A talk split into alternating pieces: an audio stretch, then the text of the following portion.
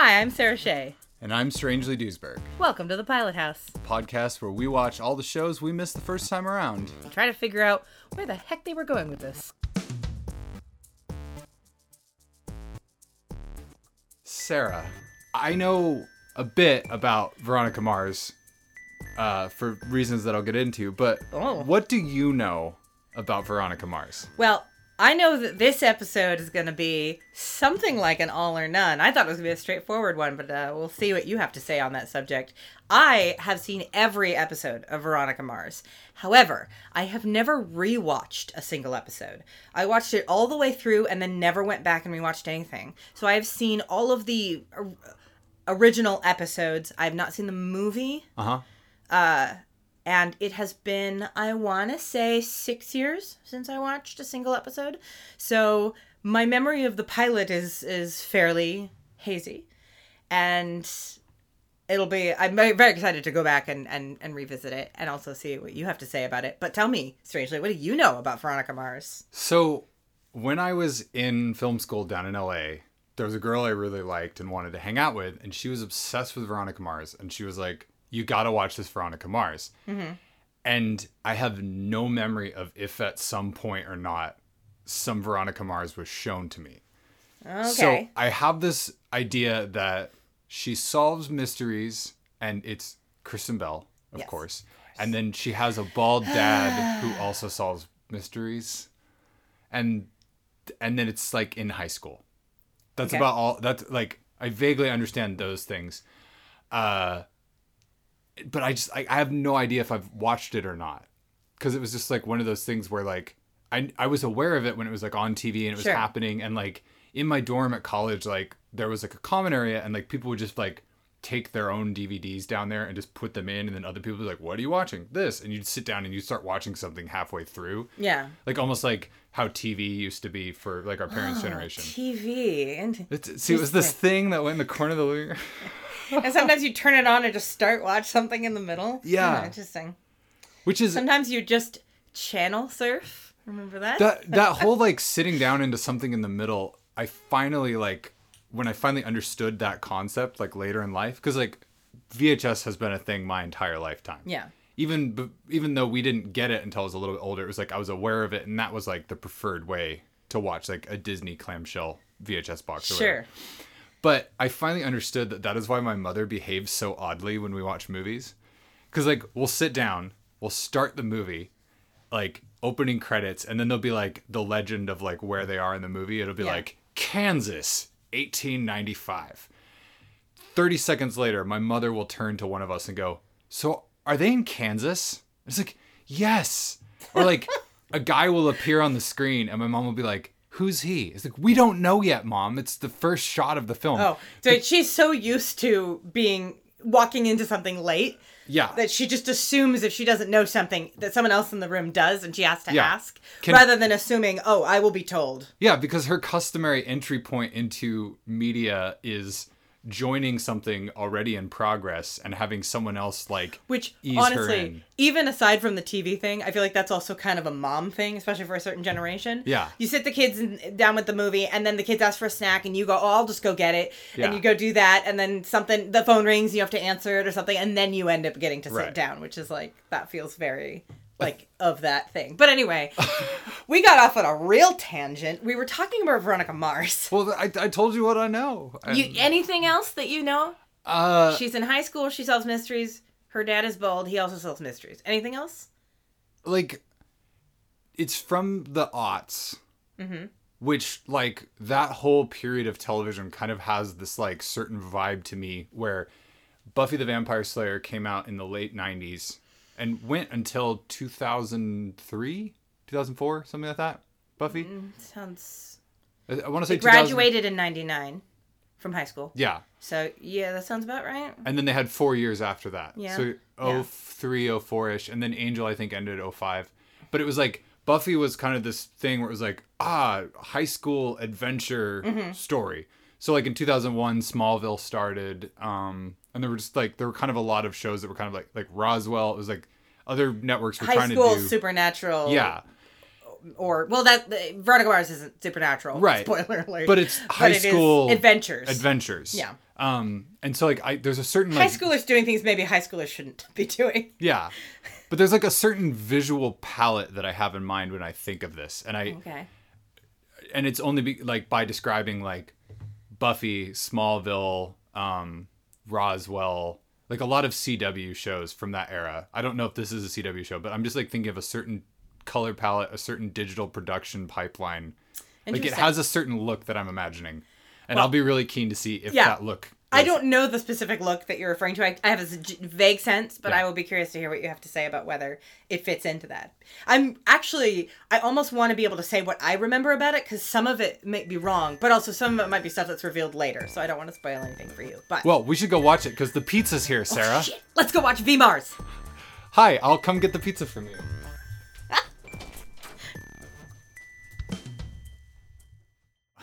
We just watched the extended version of the Veronica Mars pilot, which I don't know in what way it was extended. We didn't look up how long it was supposed to be, or we had, but then we forgot. And then we didn't keep track of how long it was. And I've only seen the pilot on the D V D because I watched the entire show on D V D yeah. after the fact.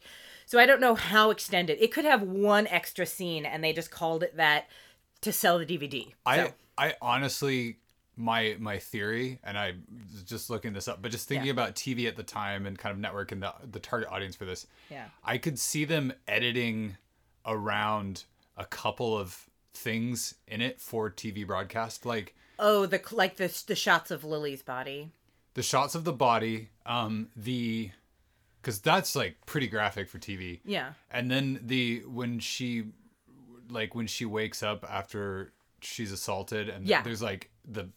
the like panties on the floor. I yeah. could see like network censors being like, you too can much. Show her waking up and uncomfortably walking, but like the panties on the floor. Like, it's too explicit. Yeah. Like even me, like as an adult watching it, I was like, oh shit. Like that, like shit got super real yeah. in that scene. Part of it is just that Kristen Bell is an amazing actress and yeah. like really embodied it. But there was that. And then um the, the body, and then the scene where they like find the bong in the student's locker. Mm-hmm.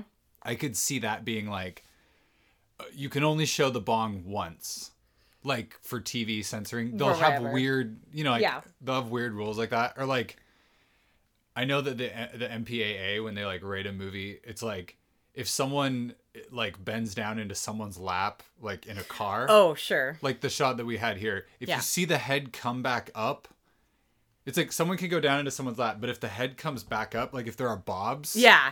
It's like you you can you can't have any bobs. Yeah, yeah. The head can go down one time. But if there are bobs, it's, it's more like, explicit. In yeah, which it, like it would one feel bob more is P G thirteen, two bobs is R. Yeah, sure, sure. And if and if a woman is the one receiving the pleasure, it's automatically N C seventeen because yeah. bullshit double yeah. standards.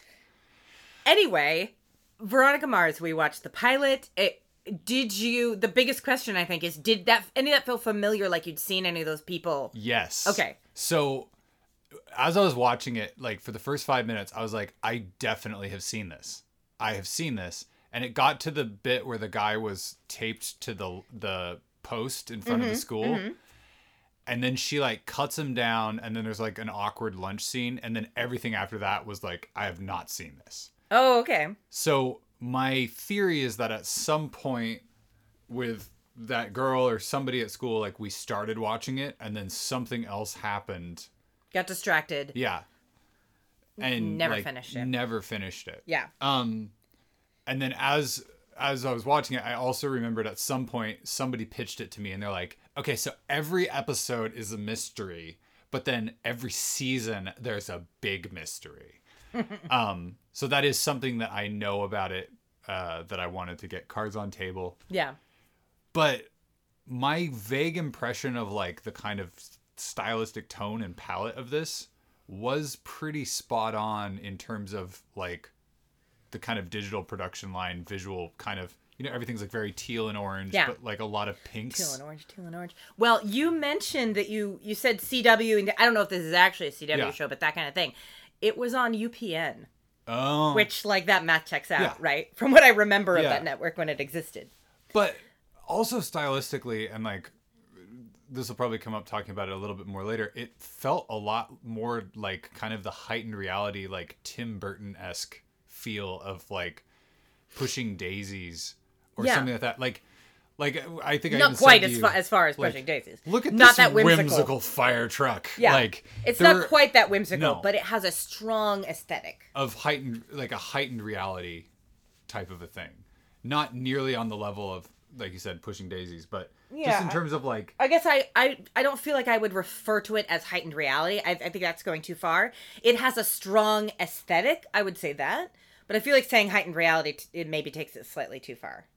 Yeah, just like there were certain things like the... But the, also I might be thinking about the overall show yeah. and you've, you're only working from this I'm pilot. only so. working from this pilot. Just a bunch of high school students having very nice motorcycles for their... high school student motorcycle gang was a well, little bit like true. like that kind of that kind yeah. of stuff is all I would also classify as heightened. Well, they're reality. probably buying those motorcycles with crime money.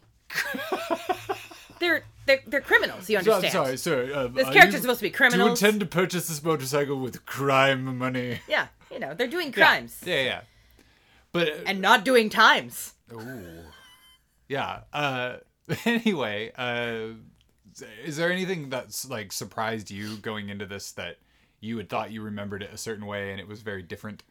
Um, I did not remember that two things that I went, oh, that wasn't in the pilot and oh, that was in the pilot. I don't think I remembered that her being, having been raped was, I didn't remember that that was addressed right in the pilot. Mm-hmm. I don't think, if you had asked me, when does that come up in the show? I might have been like, oh, uh, I don't know. But... It, I mean, it makes perfect sense that it would be in, right in the pilot. It's an right. important part of her her character and, and all that stuff. But I think in a weird way, I I thought that it came up later. I'm um, almost now wondering if they edited that out of the pilot.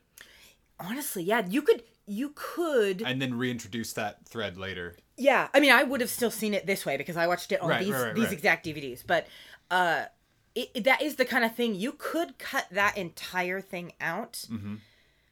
And everything else would play fine. Her comment about the sheriff being like, he actually said that, reads as just her being like, oh my God, that guy's such a sleazy yeah. cheeseball. Without the callback of he said it to her. Right. And Inga being like, we haven't seen you since, well, she could be talking about since your dad got fired. Right. And it's only when she turns around and goes, oh, come on, Inga, the last time you saw me, that's easy. And it's when she went in to report the rape. Right. So it's like, you could actually have cut that completely out. Um, and... They could have, when the next time they bring it up in whatever episode it comes up in again, you just which could use be those flashbacks. Well, honestly, you know, you wouldn't have to. You could reintroduce that information in a way that would play for someone who's seen the first episode mm-hmm. with that. Like the way that the yeah. second episode of Firefly was actually the first episode to air. Yeah. But nothing feels like they're actually reiterating, even though they have to reiterate pretty much every fact. Yeah. But like they did it in such a subtle way that you don't notice it if you watch the pilot and then the second episode. Right. So I wouldn't be surprised if they were able to address that information without showing the flashback. Or showing some of the flashback, right. but not the whole thing. Anyway. Because um, that... The, like, she tells someone else about it. That flashback really drags on. It, it really does go on surprisingly long. Which might have been because they put in even more footage than they would have if they'd been able to include that for the, for airing. Right. But they were like, extended episode. You know, sometimes we, uh, we've all, as I say, we all, we've all seen, not necessarily, but I think a lot of us have maybe seen a director's cut where we were like, all right, well, some of these maybe were good cuts. Uh, some of this is cool. Some of this probably didn't need to be in there. Or this scene is also, just like a little longer. Yeah, this this D V D dropped in like around about, you know, the, the mid-aughts, yeah. oh six, oh seven, or mid to late aughts. Yeah. When...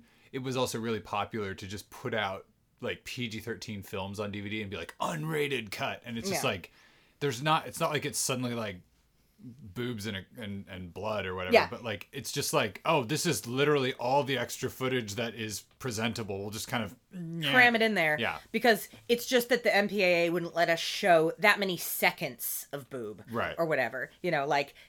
We just went over the line, and but we can call it, you know. You get those two bobs back in. Yeah, you put that, that one extra bob, and you're in. Unrated. Big red band. I'm sorry, Robert, front. You didn't make the cut. Oh. Oh, we got derailed. But oh, yeah. The other thing that I was surprised about, there's a character who becomes very significant later um, that I just was shocked he wasn't in the first episode. The, like, Yeah. And and no reason for it. It's not like he comes up later. It's, he's a student at the high school. He's friends with the popular. He's one of the popular kids. Mm-hmm.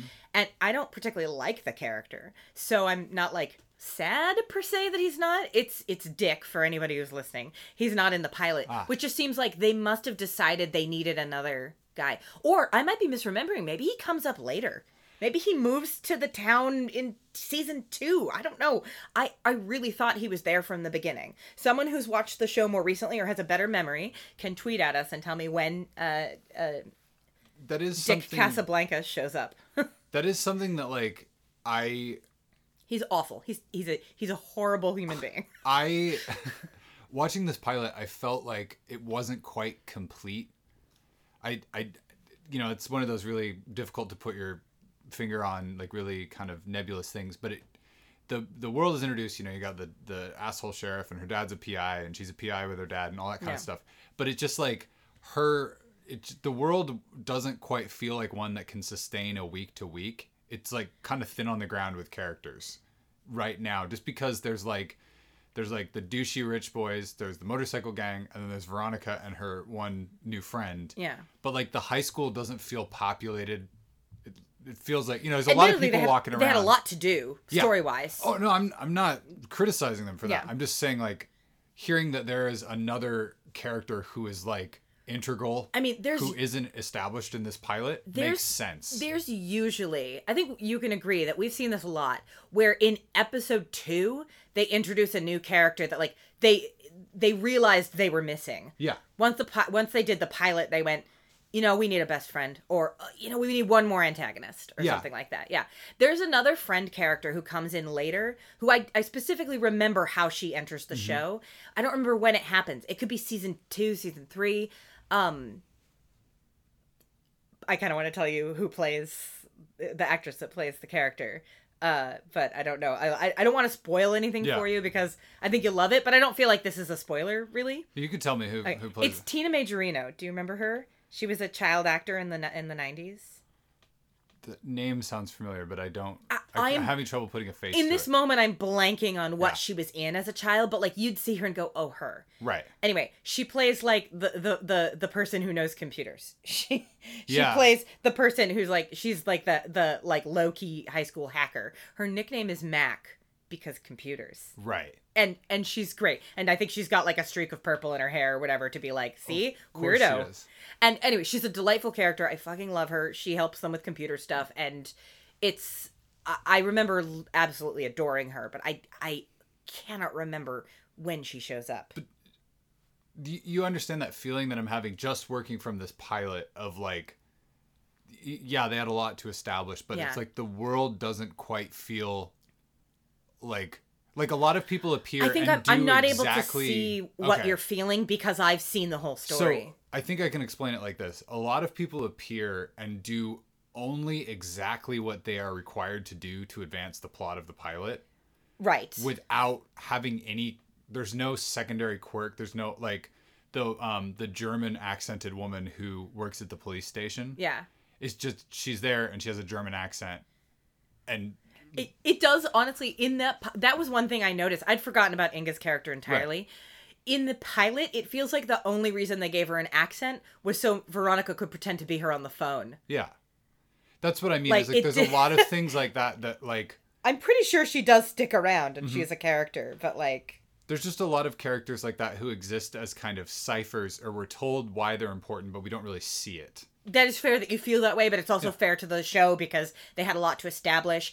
This show does have a relatively intricate overall mystery. That That's the thing. Like, this feels almost more like the first episode of like a Netflix show or a streaming show. That's actually a very good point. Than a week-to-week tell... I, I guess yeah. the reason I'm commenting on this and why it's it's it's something that's odd and like making me feel a little strange like talking about it is that this came out in two thousand four. Yeah. And for two thousand four, there's like... no resolution to like most of what's going on here. Yeah. On a week to week T V show. Yeah. And to think about it from the context of two thousand twenty, where this show is like hugely popular, rabid fan base, keeps yeah. getting revived. Uh, it makes sense because if you throw something built like that up on streaming, of course people are going to binge it. Yeah. Whereas like I've found personally... I was, like, desperate to watch the second yeah. episode immediately. I was like, oh, my God, I, I'm going to end up rewatching this. I just know it. I've personally found that, like, spoilers. like binging, like, Star Trek: The Next Generation, it's yeah. really hard for me because every week the status goes back to quo. Yeah. And everybody, they're like, ah, well... Like, there, like everything's a, fine now. There's a whole episode um, at some point in T N G where Riker like gets offered captaincy of like this cool research vessel that's yeah. gonna like take nine months at high warp to go somewhere. It just sounds yeah. so much cooler than whatever's going on, and you get a whole episode of him like having these long goodbye conversations with people, and Troy's like mad at him because he's leaving or whatever. It's like this whole yeah. thing, and then at the end of the episode, he's like, "I decided to stick around." Credits, yeah. and it's just like. And when you're like watching through a show and you just know he's going to be there next week. Whereas like when you're watching yeah. it every week on T V, you're like, I don't know what's going to happen. And even if you, if he, he did stay, you have to wait a week before you see everybody again. And it's a yeah. different feel. Yeah. Uh, which is way out in the weeds. But like one of the reasons I love doing this podcast is talking about things structurally like that, because as a writer, and you're a writer as well, like, We we see those nuts and bolts of the of the machine behind the stuff that we like. Yeah, yeah. Speaking of the plot, shall we finally get to yeah. that recap? Let's start describing it. We open on Veronica Mars delivering the most cliched and yet somehow delightful hard-boiled detective yeah. uh, narration. It, they're they're leaning into the noir thing, but they're having fun with it, and yeah, that's it, what makes it good, I think. And this again, like right, right off the bat, I was like, "Yep, this is a this is a post Buffy television show aimed at the youths." Yeah, because it's like self-aware. It's a neo-noir that is that has watched every neo-noir. Yeah, well, they're yeah, they she's parked outside a a motel, but you're only seeing what she's seeing at first. You're seeing yeah. the guy leaving the motel room in a robe, getting ice from the ice machine, and you're hearing her go, "Next time you're having a tryst, try to keep it snappy, you know? Enough with the cuddling. Maybe the person parked outside has something to do tomorrow, like a calculus test." And they show the calculus yeah. book, and she says, "A calculus test," and they zoom up on her face. You see she's a teenager. I was so delighted by how it was timed. You kept, like, looking away from the screen to get a slice of pizza, and I'm like, no, no, no, no, no, this is good. Look at it. Watch. You have to see this part. I hope that wasn't annoying. Anyway. Yeah, no, it's, it's fine. Like, I, there was a lot of... There was a lot of visual storytelling going on in like that first couple of minutes, which was yeah. not present in most of the rest of the show. Yeah. But it was like they very quickly established like, and it was some great show don't tell. It's like, this is a teenager who mm. is in high school. Like, she's got her school books in the car with her while she's on a stakeout trying to catch a cheating spouse. Like, it was, there was a lot of fun yeah. like, stuff in that very, very quick amount of time. Yeah. Uh, and then her stakeout is interrupted by a motorcycle gang. What I love is that they very well could have shot and may have... That could have been the pitch for the entire show, is just describing that scene. Mm-hmm. Even showing that scene, right? Because... Yeah. The the visuals we're getting is a very sleazy looking guy in like a silk robe walking out of one of the rooms of the motel to get ice from the ice machine. Mm-hmm. When we get context for the scene later, that's not the guy that she's actually right. there to take pictures of. He's right. some other guy. And like... We find out why the motorcycle gang is there. But the initial shot just, like, gives us, like, this is what the show is going to be like without giving us any of the overall story. Yeah. But it all works when we get the overall story later. I was I was really appreciating the craft in a way I didn't when I first watched it. Which I think after that initial, like, five-minute scene, kind of the, the cold open yeah. of that of the show, mm-hmm. I think that's why the rest of the show felt kind of... sparse to me mm-hmm. because we got such a download of like a very like like a very high concept and like a very kind of like there was a lot of storytelling and a lot of things were introduced, and then the rest of the show was just kind of like, and now we're doing that yeah but like there wasn't the same level of detail incorporated into introducing other characters. Like, you didn't get the foible, so like her yeah. thing is she's jaded detective but also a high schooler. yeah You know, and but the the but also for most of the other characters wasn't really on display. I'm sure, like, having watched the rest of the show, you're like, yeah, but like it's right right, right since the first episode, he has that weird ring, and the ring yeah. is the thing. You know, like, yeah. but like I just, it wasn't coming across for a lot of the other characters as much. Yeah. There was a thing that I saw in the episode and went, oh yeah, I think that's, I think that means that thing.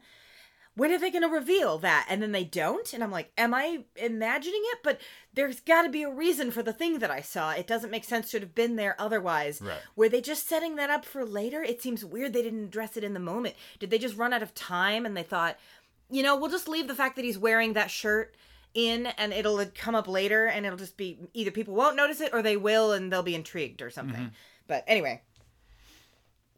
Uh, so then we get the, the very yeah. like... mid-aughts oh. opening credits sequence. With one of the greatest opening credits songs that wasn't written, not purpose written, like needle drop opening credit songs.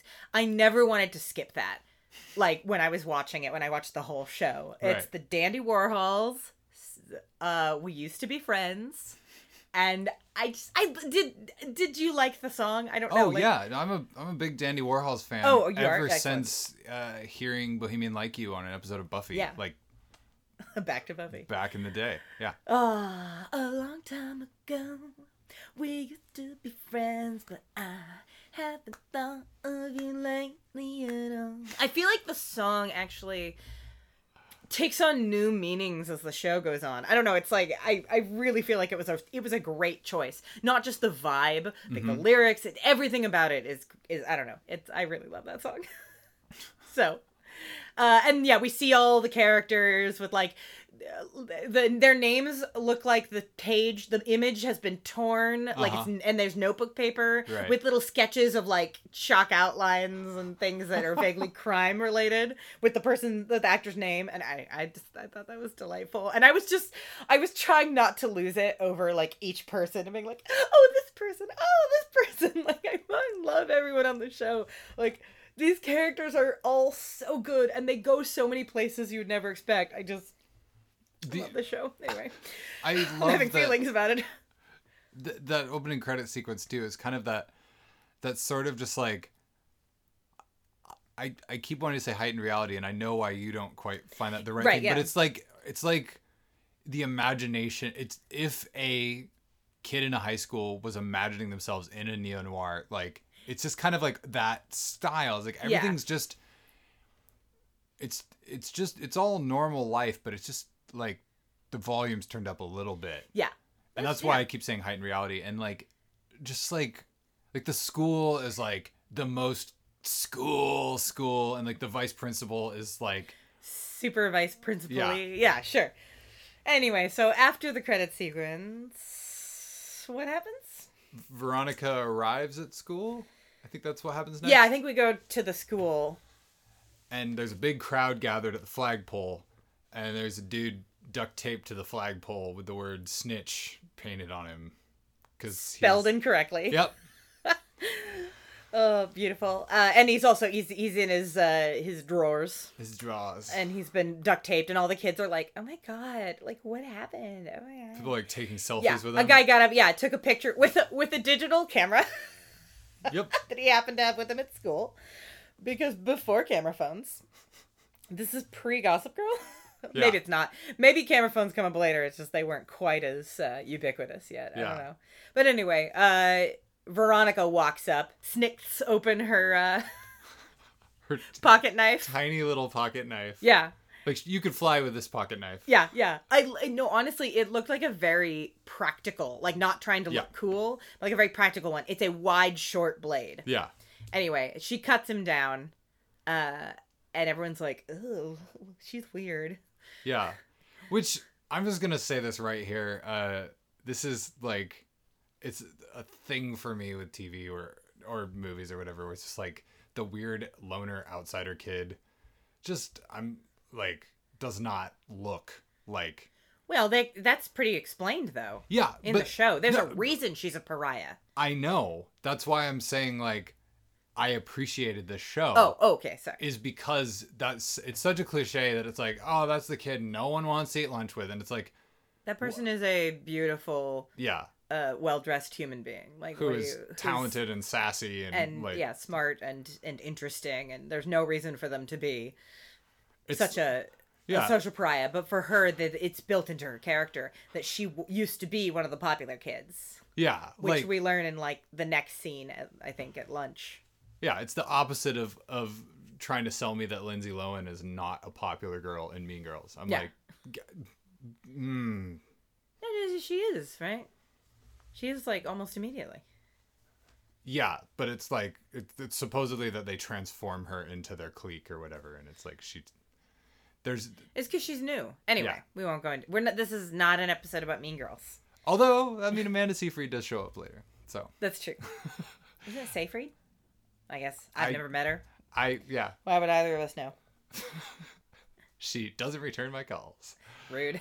uh, uh, so she, cu- she cuts him down off the flagpole, and uh, then it cuts to her getting her locker searched, I think is the next scene. Yeah, yeah. We should have taken notes. Uh, uh, I didn't think we'd need it. But... Principal dial t- or Vice Principal Dialtone is there with uh, the police. I mean, he was like aggressively a dial tone personality. There was just I'm, like, I need explanation of, of what you mean by that. By dial tone? Yeah. Like a dial tone is like, you know, when you pick up an, one of those old phones. Yes, I know what a dial tone is. Or it's just like, he's just like, his voice is kind of flat. His his suit is just very like not, everything about him is kind of nondescript. And he is so like exactly a vice principal that there's no defining personality to him okay. other than being a vice principal, yeah, um, which I loved. I yeah, was like clearly they're gonna build this guy up, but right now he's just like Veronica Mars. Why does trouble always follow you? Yeah, uh, but not in a comical way. They're not playing up like it's not. It's not. Um, um, he's not Ben Stein. Yeah, where it's funny that he talks like this. Yeah, Bueller, Bueller. He's not quite that level. He's more boring than that. Yeah, exactly. Yeah, they. Uh, she makes a her a voiceover makes a comment about how the random locker searches are the school's, you know, last grasp to, you know, f- uh, fight the losing war on drugs. But she said, unfortunately, the random searches aren't as random as they think they are. I know they're going to happen before the vice principal does. And then there's a uh, like a deputy from the sheriff's department with a d- drug sniffing dog. And the vice principal, they ask her to open her locker. I love when the dog barks and she... Like, shushes it. She shushes it, but she knows its name. Yeah. Which we we find out later, you know, her dad used to be the sheriff, but it's like, she's like, like, bingo, down, or something. And he's like, yeah. Mm. So she opens her locker. It is completely empty. Spotless, except for a picture of the vice principal cut into the shape of a heart taped to the inside. And she delivers that amazing Kristen Bell. Wow, this is a little embarrassing. And he's looking at her like, you little. Got him again. So good. Uh, oh, then it so good. Cuts to she's she's eating lunch and no one's eating lunch with her. Yeah, she's alone. She's and... watching the popular kids table and narrating via voiceover. There's the popular kids, and she explains that in this town, this she describes it as a town without a middle class. Yeah, it's all you're either a millionaire or you work for millionaires. Yeah, pretty much that's everyone who lives in this town, which they later establish in the show that the area code, not the, the zip code for the area is nine oh nine oh nine. Mm-hmm. So people who the like or or the the rich area, the richest part of town mm-hmm. is that, you know, cuz obviously there's there is, you know, um the the sleazy lawyer that we meet and the strip club mm-hmm. and and the, the gang members and everything. So the rich area of town is nine oh nine oh nine and the people live there are called, I think it's oh niners mm-hmm. or maybe just niners. Now I'm not remembering, but it's kind of a cute nickname for the rich people in town. But she's seeing them and doing the voiceover to explain how she used to be a part of that clique. She used to date one of them and like mm-hmm. he was her in for the school. Yeah. My dad used to be a sheriff, which had some cachet, but really the only reason I was there is I was dating Duncan Kane, my boyfriend, and his dad is uh, a tech millionaire. Yeah. He invented streaming video. Which is Which how... is, honestly, it's like just this side of, we invented Post-its. Yeah. Well, also for, for two thousand four, I feel like streaming was not... Yeah. Like... It was just starting to be a thing, so... That almost seems really prophetic now. Yeah. Like, in the world of, like, the streaming wars. Yeah, yeah. Well, that guy would be even richer now, right? What a dick. Yeah. Although he they, he's described as being kind of beloved because he says, like... Oh, yeah, everybody When they discovered company... it instantly, everyone in his company, from the C E O to the secretarial pool, became millionaires overnight, yeah. and he's pretty beloved. Most people in this town owe their fortunes to this guy, so... Yeah. Um... So then while Veronica's watching the popular kids, the guy who was taped to the flagpole, whose name I don't remember... Wallace. Wallace sits down with her, and she's eating the cafeteria food, and Wallace just has, like... He brown bagged brown, it. He's brown bagging it. So he is definitely like in... Like I said, he asked for my lunch money first. Good thing I brown bagged it. Yeah. Speaking of high school noir. Brick reference. Oh. Uh... Anyway, Wallace uh, sits down. Yeah. And... Pretty, and they sort of like Veronica tells him to go away, but then she's like, "No, no, no, you can stay. I'm sorry, I was being, I was being rude." Yeah. Uh, and they kind of chat, and like I feel like immediately these two characters have like a pretty good chemistry, like they cast yeah. well. That I believe that these people are both a little bit outsiders, and yeah. they kind of become friends without it being forced. Like often in television, particularly in pilots, it's like these people become friends. You know, the show is about these people becoming friends, yeah. so we need to make them friends. Like, this is the moment in the show where they become friends. Like, like yeah. in uh, uh, hev- uh, Highway to Heaven, it's like oh, there's just a moment where a oh, switch God. flips, and now they're friends because I know. we have to we have to get to the status quo that is the mo- the rest, rest of, of the show. show.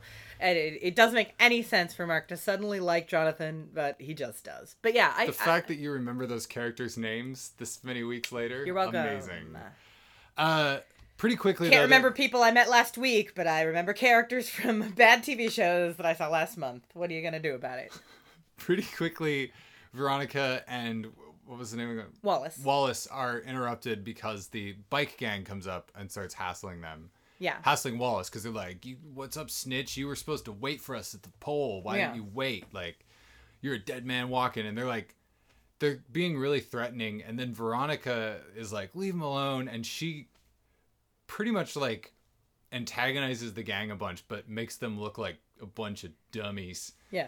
And uh, she takes on the leader of the gang like head on. She's like un- yeah. completely unafraid. Like, yeah. So good. Yeah. I can't remember the exact exchange, but she's basically like, all right, sh- you know, like you talk a big game, you know, prove it kind of thing. Like, yeah. Just... And I think not to derail, but I think before Wallace sits down, when she's looking at the popular kids and reminiscing about when she used to sit over there with them, yeah. does isn't that when she goes into the reason she's also no longer part of that world? Yeah. I mean, we get more of the details as the show goes on. You're right, because that that's when we get like the flashback of she was dating the one popular kid and she was besties with his little sister. Mm-hmm. Amanda Seyfried. Yeah. Lily. So, so adorable. Yeah. Like. It's fu- it's it's this is like one of those weird things for me to watch because at the time this came out, I was an appropriate age to have crushes on like Amanda Seyfried and um and Kristen Bell and the guy who plays Wallace. So I'm like, I remember like vaguely this time period and like the high school shows that were being made and like the fashion sense that's happening, like yeah. the like plaid like semi pajama pants with a tight t-shirt and then like a denim jacket with a shoulder bag. I'm yeah. like, that is my sexuality, thank you. Yeah yeah uh, I love how she she basically she becomes a social pariah and immediately develops an actual fashion sense. Yeah, like all, all the flashbacks of when she was popular, she's wearing just what every popular teenage girl wore that year, and yeah. then in the in the present of the show she's wearing what like like Uh, she, she, well, I mean, not like they went real funky with it, but she's basically, she's, uh, she's a Delia's catalog. Right. The after is a Delia's catalog. The before is, I don't know, Abercrombie and Fitch. Yeah. Oh my God. Yeah. So, uh, at, at, over a couple of different points during the episode, we get two main flashback plot lines. Mm-hmm. Uh, so let's just cover them here really yeah, quick, yeah. just so we can kind of move through the plot a little quicker. Yeah. The, For- Her dad was the sheriff. Mm-hmm. She was dating the most popular boy in school, whose dad is a millionaire. She's best friends with uh, his sister, and then his the sister, her best friend, is murdered, and like we get like pretty graphic shot of it. I mentioned earlier. Yeah, so in the brutally flashback. Murdered, not like poisoned. Yeah, like, she's bashed over the head. Yeah. Uh, and then Veronica is like out to dinner with her dad, but he's in his squad car or whatever. Yeah, and he so... gets called in. He's on duty. Um, he gets called to a disturbance at yeah. the Kane estate. And they go, and the daughter's dead, and the son is, like, staring off into space, and Veronica's like, what's wrong, what's wrong? And it's like, then she goes and looks and sees the body, yeah. and then... She did establish that he broke up with her before that happened. Yes. Because she mentioned, like, everything was great, and then one day he just ended it for no reason. Yeah. So that's still a bit of a mystery. It's not right. like they broke up because of the...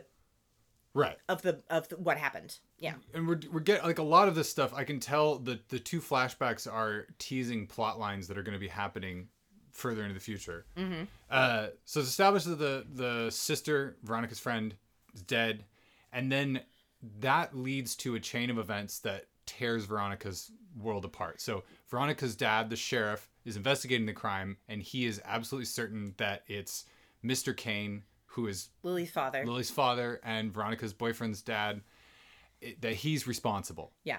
And tries to, you know, build a case against him and everything like that, ends up failing. Mm-hmm. And there's, like, it's very embarrassing for him because uh, a couple of weeks after he does that, or at some point, some uh, six weeks after the murder, someone releases... The crime scene video. Yeah. Like, video footage of the body. Mm-hmm. And it's it's all over the the whole internet, made possible by streaming video. Yeah. How ironic. So this like horrible irony. Her dad is deposed as sheriff in an emergency election. Yeah. Uh, dickhead sheriff. His horrible, horrible deputy. Becomes sheriff. Becomes sheriff. Fucking Branch. He's so much worse than Branch. Oh my God. Oh uh, my God. Like, Branch is a is a perfect cinnamon bun by comparison. Sorry, we're talking we're talking about Longmire. Go I back know. and listen to the Longmire so, episode yeah, if you yeah, haven't. Yeah. Catch up with us.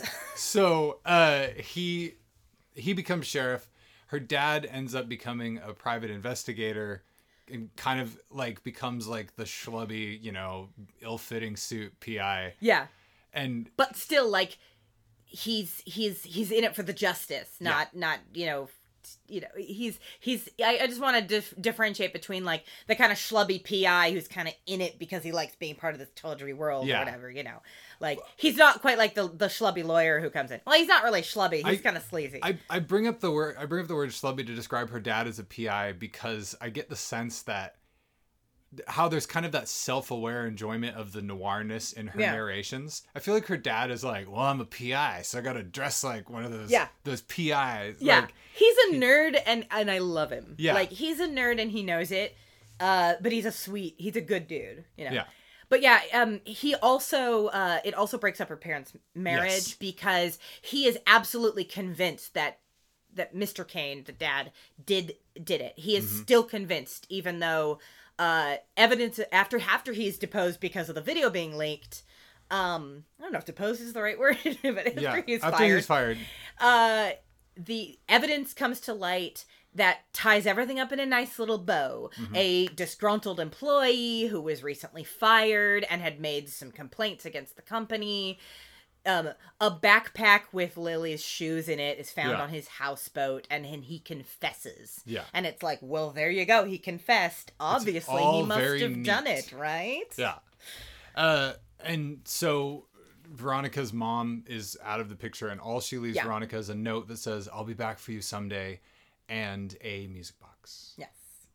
And it, it's clear it's clear that her parents are were already having troubles just during the investigation. Mm-hmm. And then when uh, her dad gets fired, it's the loss of income and status is like, yeah, the seems to be the last much. straw. Um, and so that's the first of the yeah. kind of flashback plot lines. The other one is that Veronica, at some point in the episode, says, and this was the most like shocking kind of hard-boiled moment Yeah. in the episode, because she delivers this line. She's like, want to know how I lost my virginity? So do I. Yeah, because somebody says, like, yeah, based on what I've heard about you, I guess, uh, you know, sexual innuendo. And we just get this, and I already mentioned that the scene is kind of long, but it's like this, like, really actually kind of hard to watch scene where she's like at a party, yeah. someone slips her a drink with a roofie in it. And you see her wandering around looking a bit dazed, lying down on a pool lounge by the hot tub because she cannot stand any longer. And then you see her waking up the next morning in an unfamiliar bed. Her dress is kind of, or like one of the straps is torn. Mm-hmm. And she finds her underwear on the floor. She says she never told her dad. Yeah, because, because she, she didn't even know what he would do. Yeah, but uh. she did report it to the sheriff. And he is just a dick to her. And he's like, yeah. go see the wizard and tell him to get you a backbone or something like yeah. that. Yeah, which like... by the point we see that flashback, we've already had uh, Wallace's story where mm-hmm. he makes the same reference. So yeah. it's... God, that guy's such a sleazeball. Oh, lordy. Anyway, so uh, we've we, so through those flashbacks, we've established Veronica's status quo, and that yeah. having those flashbacks happen, um, and instead jumping in with this character like a year into this new normal for her, yeah, it it that is really interesting, and I think that's why I wanted there to be more happening with her present day, because her past is really fascinating, but how it all lines up with the present day isn't quite clear in the pilot. Mm, Other okay. than the fact that, like, the popular kids were the popular kids she was near. Yeah. But, like, there's just, like, some relationships are a little bit nebulous in terms of her and the rest of the school. Yeah. Uh, but I I can see how, you know, this is going to develop into things. Yeah. I just, I this is a, a case, I think, of I wanted this pilot to be a ninety-minute pilot. Yeah. I just, I wanted it a little more fleshed out. Um, sure. But they, they got in, they did what they needed to do, and then they, they got yeah. out. So those two flashbacks establish her history. Yeah, and they, they're at least started right in that scene. Yeah. We get more of them throughout the episode, but that's intro- those two storylines uh, are kind of introduced during that part. Yeah.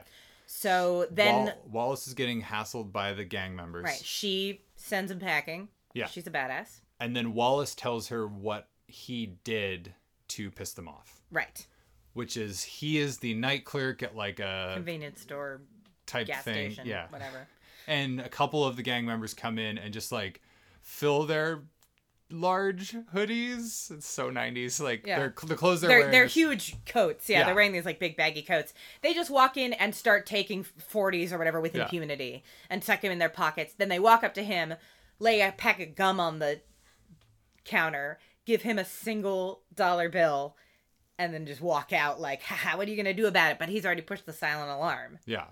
So then the cops show up. The shitty, shitty sheriff. Yeah. This a- complete asshole. And he's like, come outside. And he's like, did these, are these the guy? You know, yeah. Drags him outside in front of the rest like, of the motorcycle all gang. All thirty of them. Which are all parked there on their motorcycles. Yeah.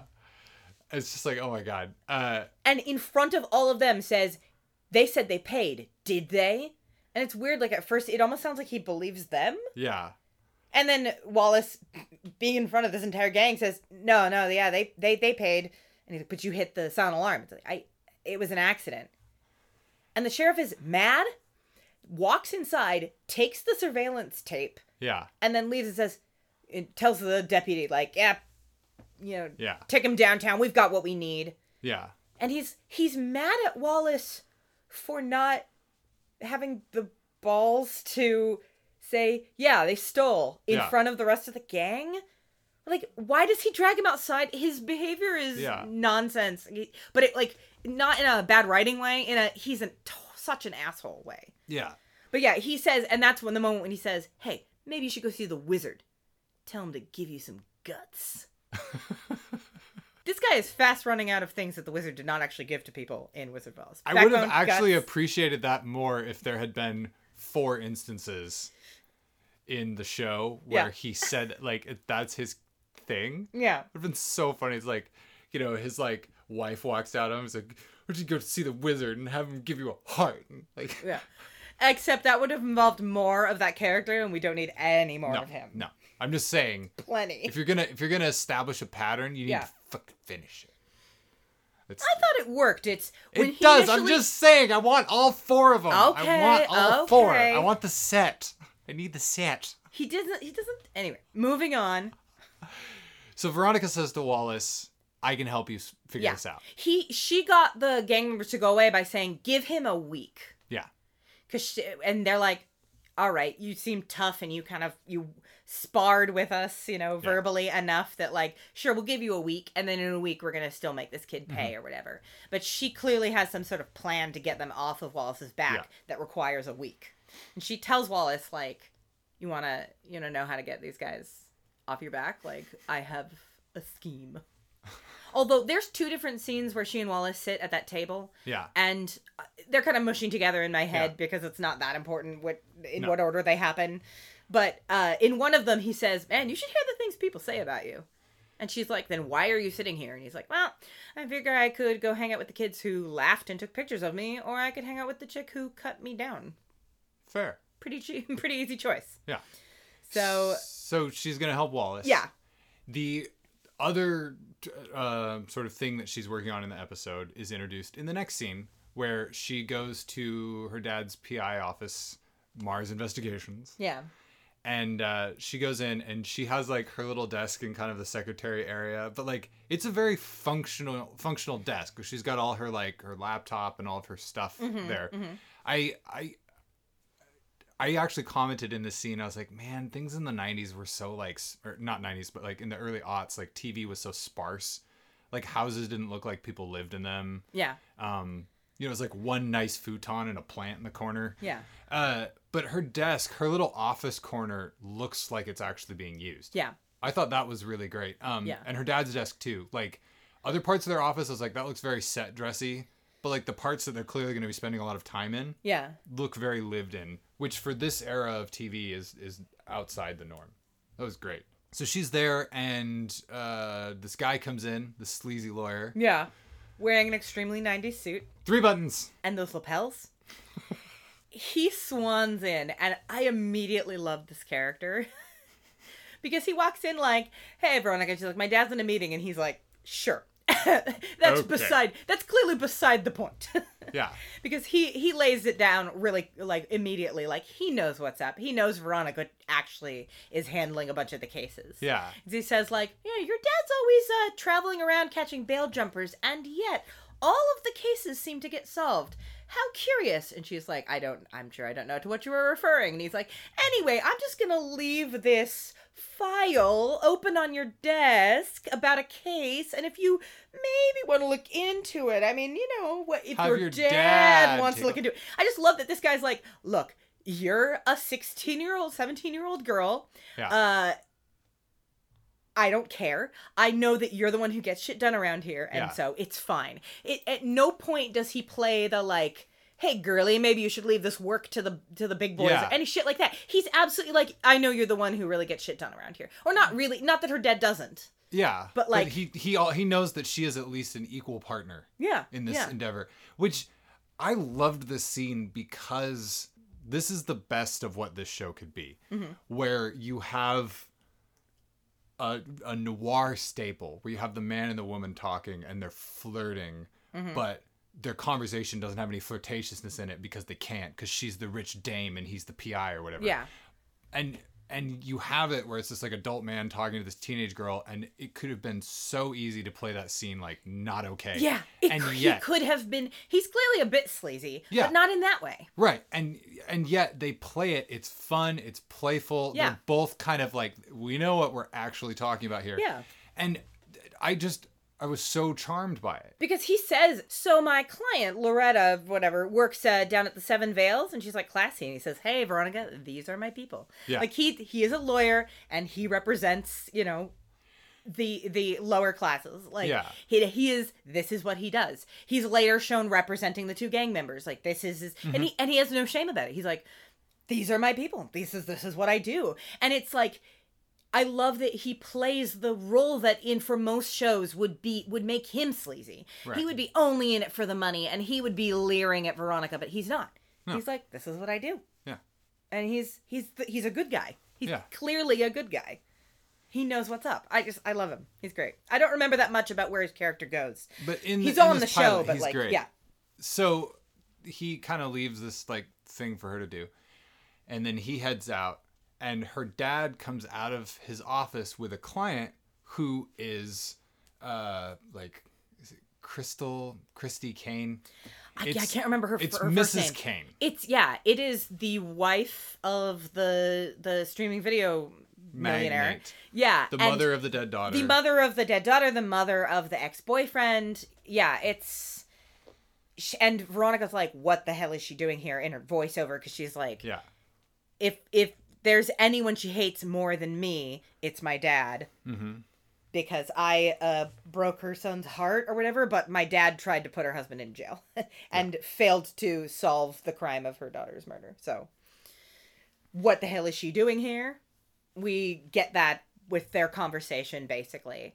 Uh, it's pretty... It, she doesn't explicitly say it, mm-hmm. but it becomes very clear that she is concerned that her husband is having an affair, and the only reason she goes to Mars Investigations is because... Oh, she says, I know if there's anyone who will be dogged in pursuing my husband, it's you. So she's Good like, Lord. a dig in. Yeah. It's like, I am...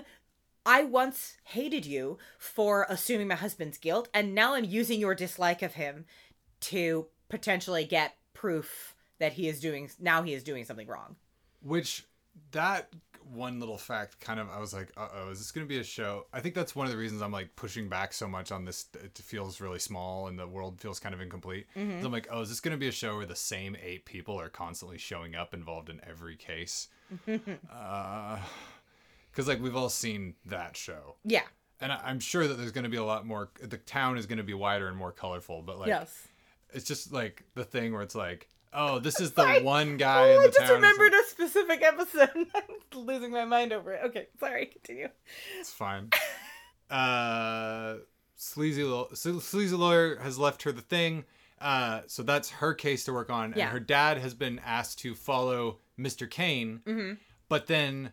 Uh, he gets a phone call. He gets a phone call. There's a bail jumper that he's got to go chase. Yeah. So he has to leave town. And...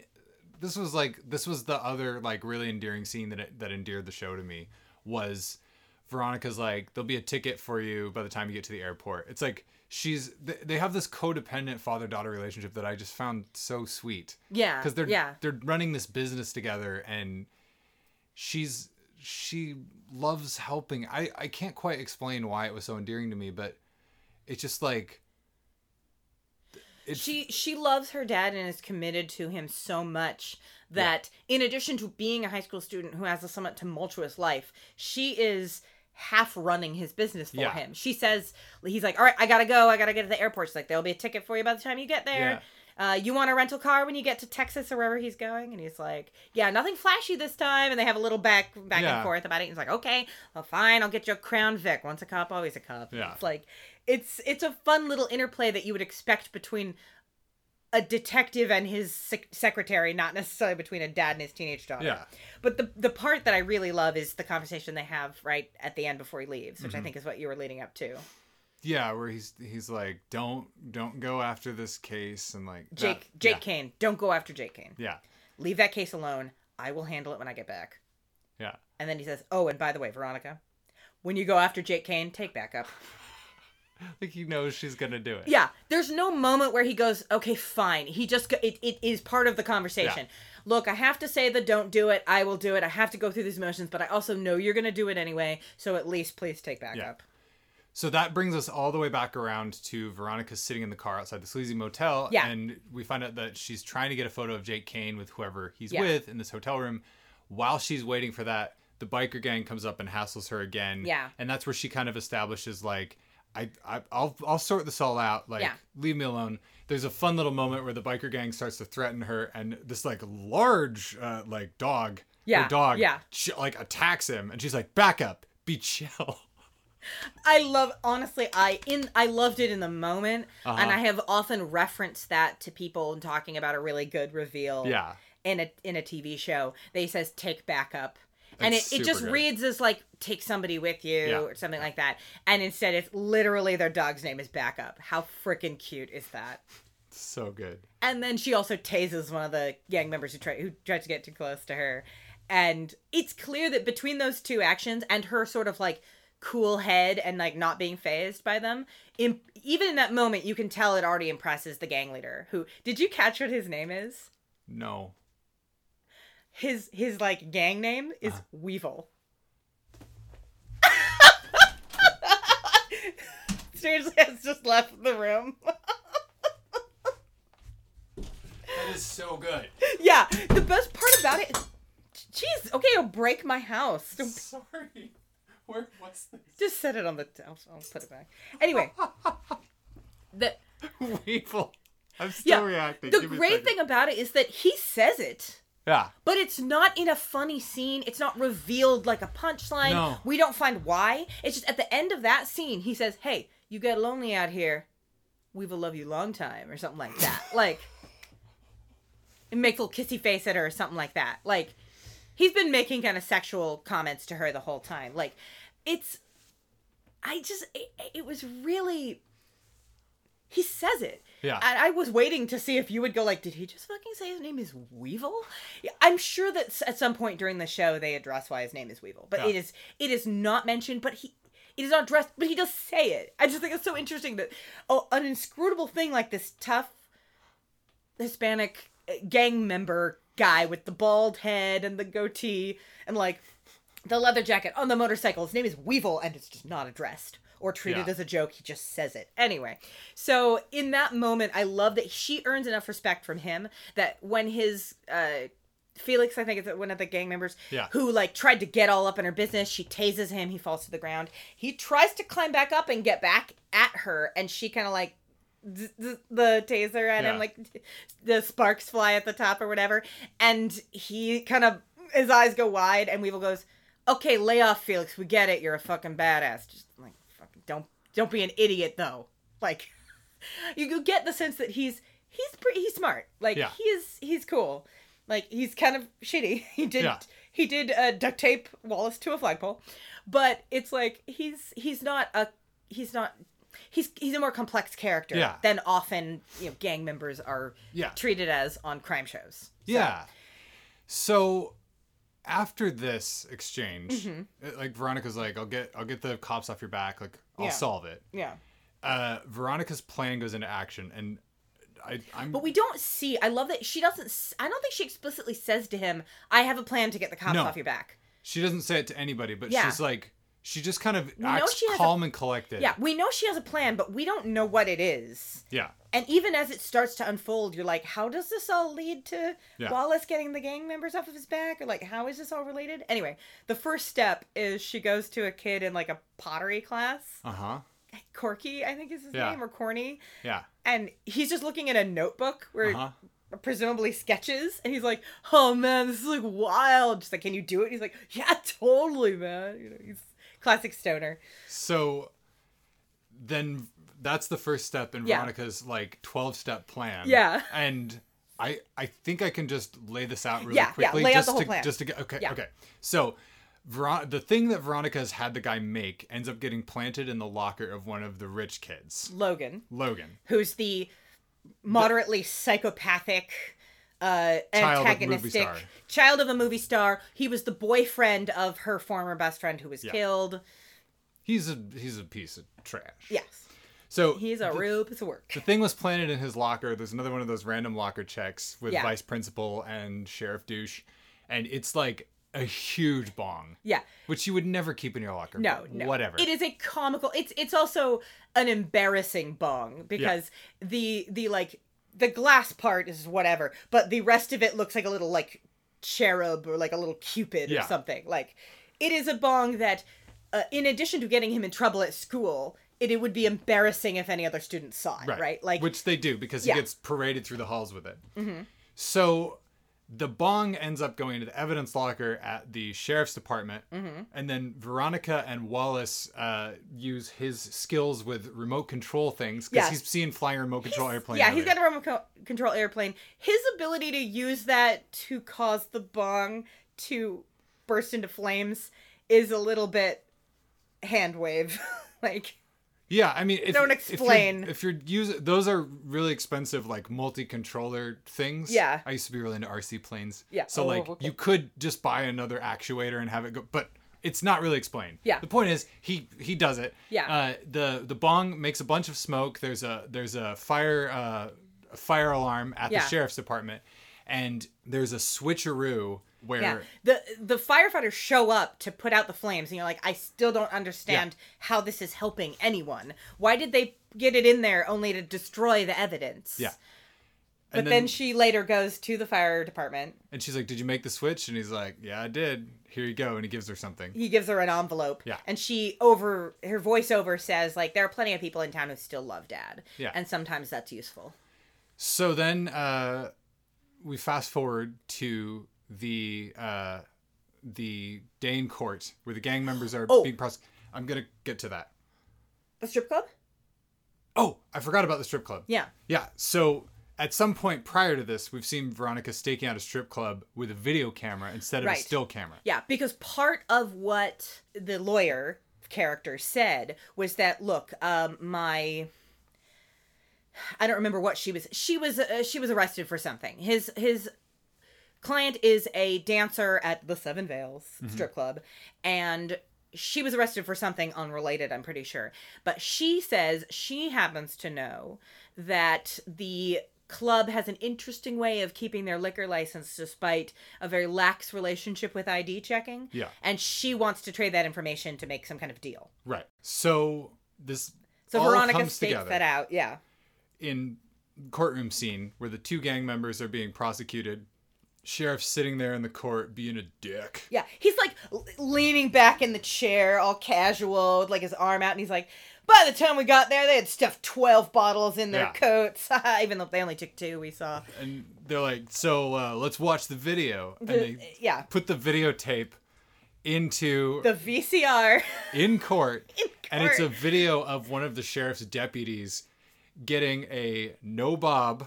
Yeah. Uh, taking taking a dancer from yeah. the club into his car. And the judge is like, what are we seeing here? Sheriff, is that one of your deputies? And the sheriff's like, I, uh, wh- how? And Veronica has walked into court yeah. at just the moment that that happens and then yes. walks out again just to have her little yeah. see it. And right as they see that and they everyone is looking at the video like, what are we seeing? That's when you Veronica zooms in on the squad car. Yeah. The guy's in uniform in the squad car, and the dancer then goes. Her the head, head goes, goes down. Into his lap. It doesn't come up. Doesn't come up. No, no bobs. bobs. No bobs. But her head does go down, and everyone in the audience goes, "Oh, oh shit! It is what we thought we yep, were seeing." Yep, yep. And in that moment, the lawyer goes, uh, "Is uh, Your Honor? Would this be a good time to ask for dismissal in the People versus Loretta, whatever you know, case?" And the judge is like, "Oh boy." Yeah. So he has clearly gotten this dancer off of whatever bullshit charge she was arrested for. Uh, yeah. The and also the, the gang, gang members. members will also be Walk. set free because yeah. now there's no evidence. Right. So that kind of ties it all up in a neat little bow. Yeah.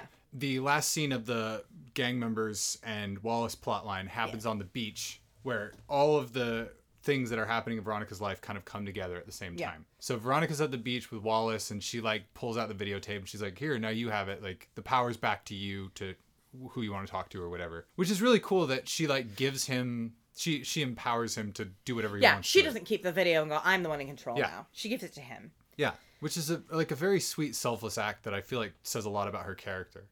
Uh, the gang members show up. No. Uh, sorry. I mean, they're a gang, too. The rich assholes wow. show up. The rich assholes show up. Let's not ingra- and, aggrandize them. And King Douche is like... Logan. Uh, Logan is like, you know what your little stunt with the bong cost me? It cost me my car. And he's got like a freaking tire, tire iron.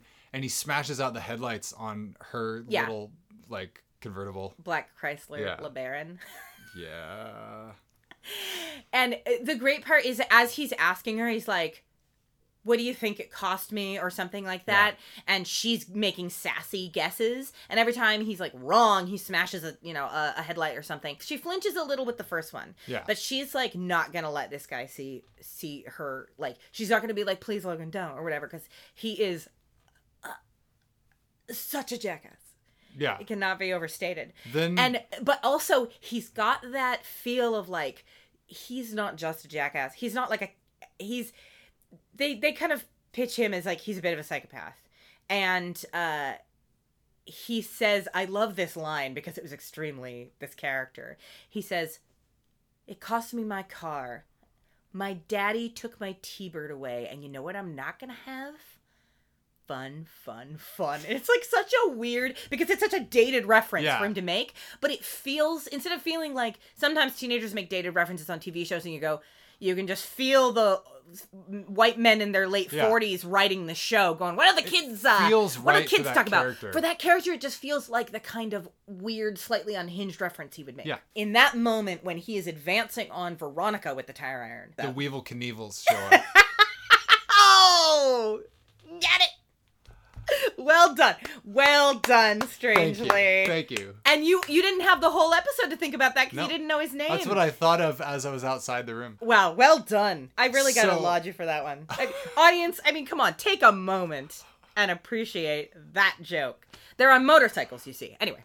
So they show up and uh, kind of surround everybody. Weevil takes the tire iron away and smashes up Logan's vehicle. Friend's car. Friend's the friend car. Goes, hey man, that's not his car, it's my mom's. And she, he goes, she can bill me. So good. Smashes up the car a little bit. And then, then goes to Logan. No, he says to Logan's voice, he's like, run for the hills. I ain't gonna tell you again. Yeah. But he goes to Logan and he says, now apologize to her.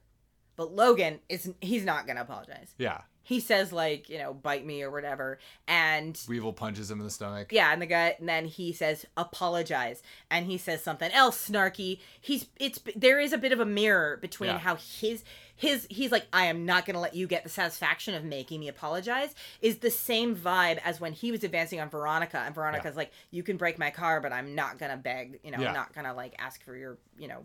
Yeah, yeah. pardon or whatever. Uh, he, he gives him a punch in the face. His nose is bloody. And then she says, like, come on, lay off. I don't want his apology. And he's like, he's like, are you sure, man? I could do this all day. This yeah. is fun. And she's like, yeah, no, I don't need his apology. It's not like show mercy on him. It's don't bother because I don't want his apology. Yeah. And it's a nice moment. So the, then the rich Logan boys... and the rich boys run away. Logan and the rich boys. Yep. It's my boy band. Oh, there is, I don't know why, but I clearly remembered. This line yeah. rang to me like a pop culture reference I've heard repeated many times, but I can't imagine it does, because Felix, one of the, the gang member who got tased, mm-hmm. has like gotten, when they first show up and they're freaking out the rich boys, but like, yeah. oh no, somebody badder asser than us has showed up. Yeah. One of them gets in the car and pulls out a C D and goes, yo, how's this O-Town C D? I mean, my little sister likes it, but she also likes ponies, you know what I'm saying? So good. Weirdly, that line rang to me. I, I felt like I had heard it a million yeah. times, but like I do, I've not rewatched the pilot since the first time I saw it. So yeah. I don't know why that line of all things. It was some good stuff. Though. Yeah, I don't know why, but it was it was pretty funny. Felix gets one in. So then, uh, the, the rich boys fuck off, and there's this moment where uh, Veronica says to gang leader, yeah. like he says he he says like so that uh, evidence seems to have disappeared. Yeah, and uh, uh, Wallace is like, yeah, I, I have it now. Yeah, and the gang leader's like, he says, you know, what's the deal? And she says, uh, you know, so that uh, tape disappeared, and she goes, yeah, you're welcome. Uh, we've got the tape now, or something mm-hmm. like that. And then he says, you know, he points to the car and says, my uncle's got an auto body shop up on whatever street. If you bring a, you come in, I'll make sure your body gets the care, taken care of the way yeah. it deserves or something.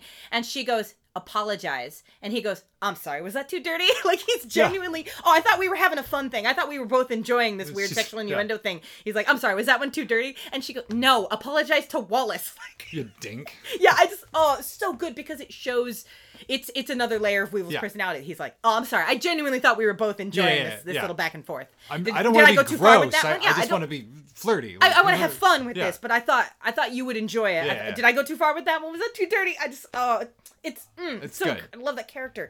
But so she's then, like, apologize to Wallace. Like, so, he's the one who's got the tape. Yeah. And he says, like, all right, all right, man. I'm sorry we taped you up on the pole. So can I have the tape? And Wallace is like, no, nah, I think I'll hold on to it. Yeah. And they so walk good. away. It's a nice middle, yeah. moment of power for Wallace.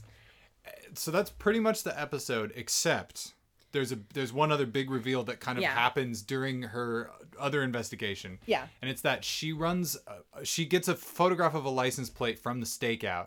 She shows the plate to her dad, and she's like, I think this is yeah, the plate, but I we should run I, it. I couldn't get the money shot because the yeah. lady in question stayed in the hotel room. Yeah. Which, honestly, in that scene in so many shows when they get the money shot of like the lady still in lingerie leaning out the door to kiss the guy one more time yeah. before he leaves, I'm always like, why?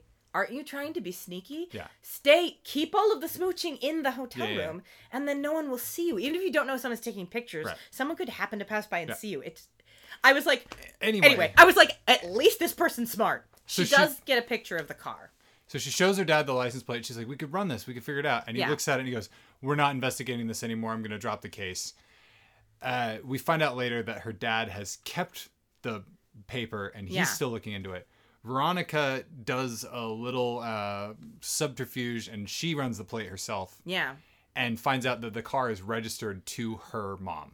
Yeah. So that is the big, like, holy shit, mic drop, uh, setting up the big mystery that's coming later. Yeah. And it was a nice moment also of her little bit of subterfuge kind of blows back on her, because the way she convinces someone to run the plates is she calls whatever tech, you know, department, and she goes, you know, she pretends to be Inga, the German receptionist or whatever, and she says, our computer system is down. He's like, I gotta, I, I keep telling you to update. Oh, you're preaching to the choir. They have a fun little exchange. And she says, we had a hit and run, but uh, a witness saw the license. Can you run it? Mm-hmm. And so when he runs it, he goes, boy, some families, what won't they do? And she's like, what, what do you mean? And he says, it's licensed to Leanne, I think, or Lorraine, Leanne Mars. Anyway, the mother, yeah. her mother. And she's like, oh, shit. But with my little bit of subterfuge, I just brought more, like, more for people to whisper about, about our family. Right, Good right. job, me. Anyway, it was, it was a nice moment of, like, her little whimsical fuckery doesn't always work out exactly yeah. the way she wanted. So she then breaks into the, not breaks into the office, but go, she breaks into her dad's safe mm-hmm. and finds that his, he still has his file on the Lily Kane murder. Yeah. And some of the information in it, she comments, is less than a month old. And it includes the photo that she had handed her dad that he crumpled up. Yeah. Of the car. Anyway. So he's still investigating it. So yeah. we've set up our big mystery. Yeah. And she asks him, why aren't we investigating that? And he gives her some bullshit about, mm-hmm. it's corporate espionage. We're not getting paid enough mm-hmm. to deal with that kind of mm-hmm. bullshit. That can get dangerous. And that's yeah. the episode. Yeah. It's, it's... It, I love that she, it, it, it puts this little seed of like di- mistrust between the two of them. Yeah. But she said, she makes a comment about, I have to believe that he's doing it for a good reason and that he believes he's protecting me or something like that. Which so, I liked, because it, I, I hate it when shows like this have everybody jump to the worst possible conclusion. And yeah. it's like something like, I found out one thing about you that you were lying about, therefore I can't trust anything about you, and yeah. you are a complete stranger to me. Uh, we went from being the closest father and daughter of all time to immediately like, you're dangerous and I don't know what you're going to do next or something like that. Yeah. Like, it, it, there's a little bit of discomfort between the two of them, but she has decided to say, he must believe he's doing it for a good reason. I'm not going to completely let go. I'm not going to mm-hmm. stop investigating it, but he has to believe that he's doing this to protect me yeah. because he doesn't want me to know that it was mom, and that she's even, she's a parent, not only that she's somehow involved with, with Jake Kane, but that she's back in town and hasn't told me, you know, like there's so many layers to that. Anyway, yeah. it's a great thing to end the episode on. And that is the episode. Yes. Where did the money go? This is the segment where we talk about where we think they spent the money on this pilot. Was it evenly spent, or did they blow it all in one big fireball or explosion or whatever? I yeah. mean, really, with this uh, motorcycle, motorcycle rentals, that was a lot of motorcycles. yeah. And I that one hundred dollars say... haircut. Her haircut oh is like... my lord. They, they strongly established the passage of time, as people often do, and made her look younger in the flashbacks. Mm-hmm. But she has very long, wavy, beautiful blonde hair. I have to assume that her hair was like that when they cast her, and they said, don't cut your hair anymore. Yeah. Let it get as long as possible. They shot all the flashbacks first, and then gave her the most two thousand four haircut possible. And it's like, oh. it's it's overstyled, I think, her her character...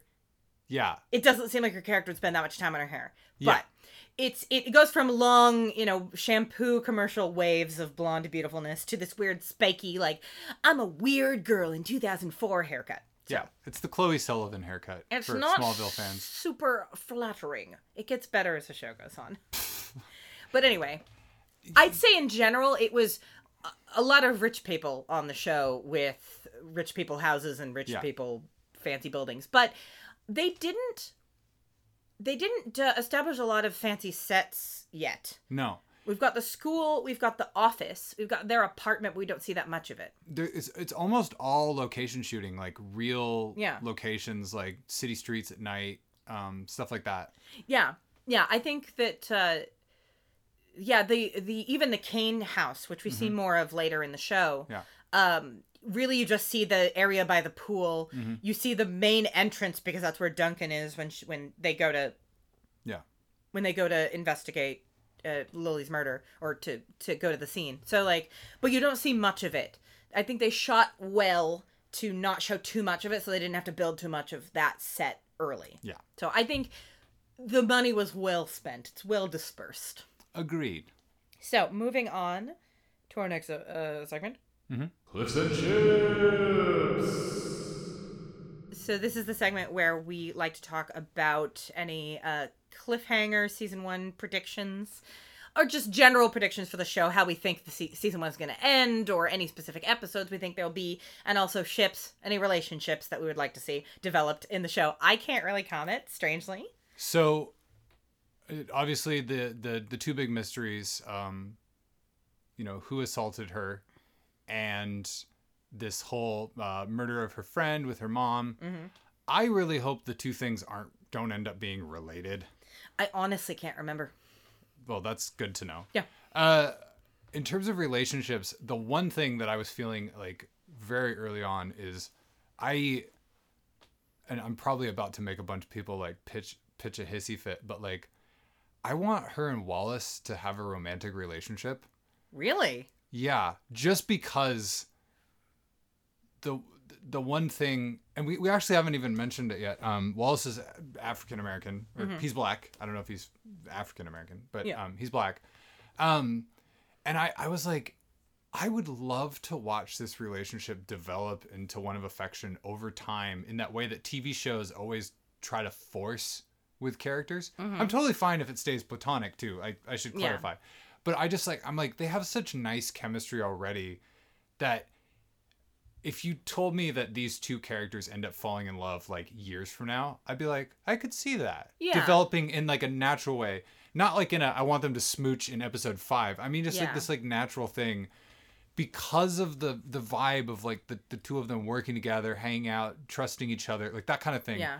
without it being, we're setting up a romance. Sure. And I, yeah, I, ha- you having clarified down well down the road yeah, yeah. I can I can understand where you're coming from. It's it's also just there's this trope also in television where it's like you have the cute white girl and then she has the cool black friend. It's like obviously the cool black friend is not a romantic possibility. Sure. She has to get with another white person. Sure. And then he'll get with a black person. It's I'm like that that's kind of was my thinking too is I'm like yeah. it would be so great.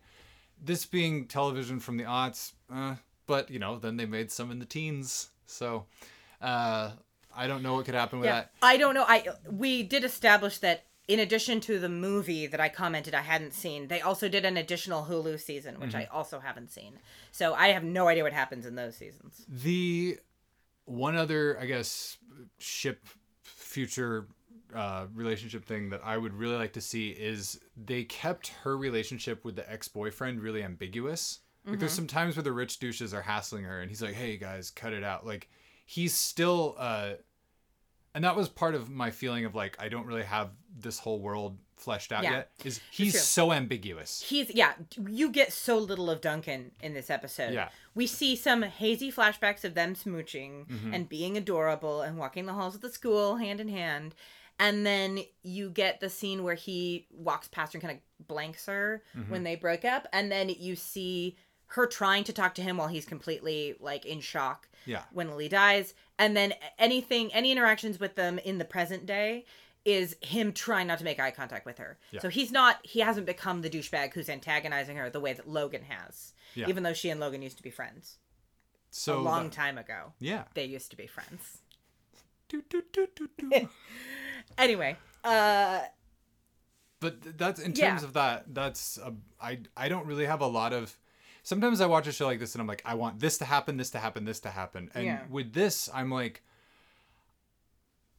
I feel like I need a little bit more understanding of these characters as people before I really start to have feelings about where I want their stories to go. Sure, yeah. Uh, I I would also really love to see scenes of the dad being, like, deeply competent. Because I feel like he has the vibe of someone who is actually really, really good at his job yeah. and really competent. Yeah, it is definitely not... I want. I, I hope I clarified that when I was talking about she, uh, Veronica being half of the organization. Yeah, yeah. It's not that she's the brains behind right. the operation and her dad is a, is a goofball. He yeah. is a goofball, but he's a goofball who is good at his job. Yeah, I guess what I'm getting at is I would really love to see him earn the respect that she clearly has for him. Mm-hmm. Because she has respect for him because he's her father. But outside of that, she also has respect for him as a P I because she's also doing the P I thing. Yeah. And I want to kind of see that because his whole P I story, he like leaves town for a couple of days yeah. to go do a thing. And then he comes back and he did it, but we didn't see how he accomplished it. Right. Yeah. And so I just, I want a little bit more of that. But I, uh, I think speaking of things I want, let's move on to our next segment. What will this show be? This is the segment where we talk about what the day-to-day nuts and bolts of the show is going to be yes. episode to episode. Sarah obviously can't comment on this section mm-hmm. either. Uh, so, and I already mentioned basically what I think it's going to be is each episode there's a mystery that's being solved while there's a larger ongoing mystery happening. The one other thing that I think I would... say that I'm I'm gonna get is that we're establishing a world of shifting alliances, mm. which I think is really mm-hmm. fun. Uh, so it's kind of this world where Veronica might get in tighter with the rich kids at times. You know, I could see them bringing her a thing where it was like, the diamond necklace disappeared, man. My dad's gonna kill me. You gotta help me, man. To uh, you know, to like her riding around on the back of Wheels' motorcycle at some point. Like, you know, you can kind of see those shifting alliances. So I think an, another yeah. key yeah. element of this week to week is that the that um, allegiances are going to keep shifting. And we're going to get fun combinations of team-ups, uh, which I am looking forward to. Yeah, that is pretty, pretty great. I, I will not contradict anything you said. Kristen uh... Bell's pretty. Will she be rich? You'll just have to watch and see. Moving on to our next segment. Hey, that guy. This is the segment where we point out any actors that we recognized uh, and went, hey, it's that guy. So I there were a couple of people that I went, I think I'm recognizing this person not from this show, but it's impossible to tell. When it's been a while since you watched a show, you can feel that way, but... that is the thing. You're recognizing them from this show. Yeah. So specifically the lawyer and the and Veronica's mom looked familiar to me in a kind of off way. And it's possible just because they're not in very many episodes of the show. Right. Well, the lawyer is more. But her mom, not to spoil it, as I recall, is not in a ton of episodes. So you looked up the lawyer actor. So the lawyer actor is Daran Norris. And everybody listening to this, I guarantee you've seen him in a dozen things. It basically, if you look at his IMDb sheet, it looks like he was locked in Sony's basement, and Sony also owns Nickelodeon, for the yeah. last thirty years. The moment he shows up in the episode, you hear, the, the second he talks, you go, oh, this guy's a voice actor. Yeah. His voice is, and he, uh, he's not boring looking in a in an insulting way. I just mean, like, I, I was about to say, his voice is ten times more memorable than anything about his appearance. Yeah. That's not a diss on his appearance no. at all. He just has this... larger voice. Than life voice. It's a Veronica. It, it reminded me a little bit of Mark Evan Jackson, actually. Yeah, or uh, Chris Parnell would be another voice that has that same quality. Oh, I know that name, and I'm not I'm not pinning it to the person, but yeah, sure, yeah.